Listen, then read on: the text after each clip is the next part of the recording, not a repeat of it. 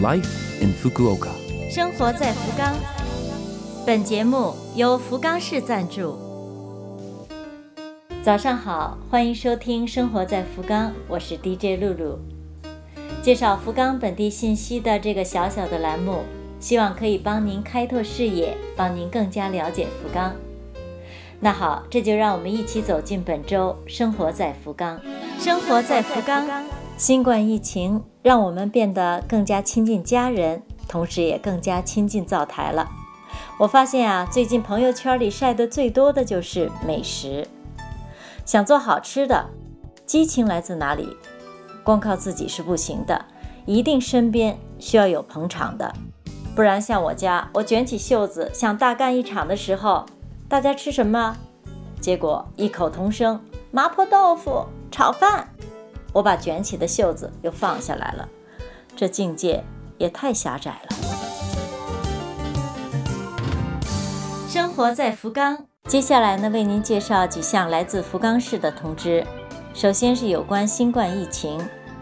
上个月，日本已经解除了所有地区的紧急事态宣言，但是这并不代表着感染的风险就变成零了。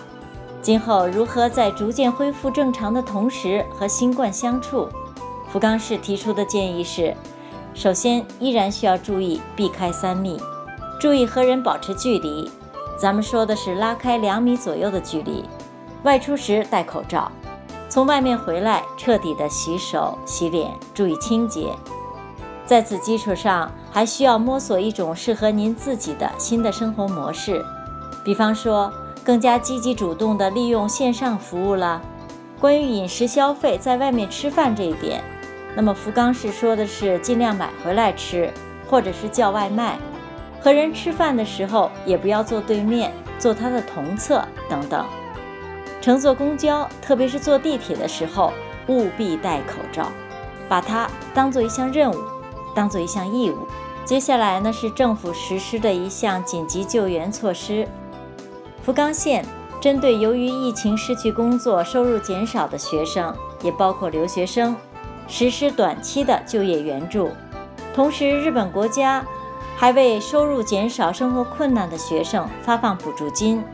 有关这方面，请您在福冈市的官网上搜索 Fukuoka support for foreigners 福冈支援外国人，了解具体的细节。下面呢，是有关交税。第一项是轻自动车税。福冈市通知，四月一号，持有电动自行车及轻自动车的人需要交轻自动车税。福冈市呢，已经在五月五号左右寄出了纳税证明书。如果您还没有交的话呢，请赶快去银行或者是便利店交。第二项税是市县民税。一月一号，在福冈市有居民登录，去年的收入超过一百万日元的人，有可能需要交市县民税。如果是在公司就职的，从工资里直接扣；如果没有在公司工作的，六月十五号左右会给您寄去纳税通知书，请收到之后去银行或者是便利店交。轻自动车税等规定的税，如果没有交纳的话，有可能影响到您的在留资格的更新，严重的还可能被没收财产，所以呢，在此提醒大家注意按时交纳。如果是因为疫情的影响，实在交不起，实在困难，请去所在区的区役所咨询，或者是通过电话咨询，使用中文咨询就可以了。请您记好，咨询电话的号码是零九二七五三六一一三，咨询电话的号码是零九二七五三六幺幺三。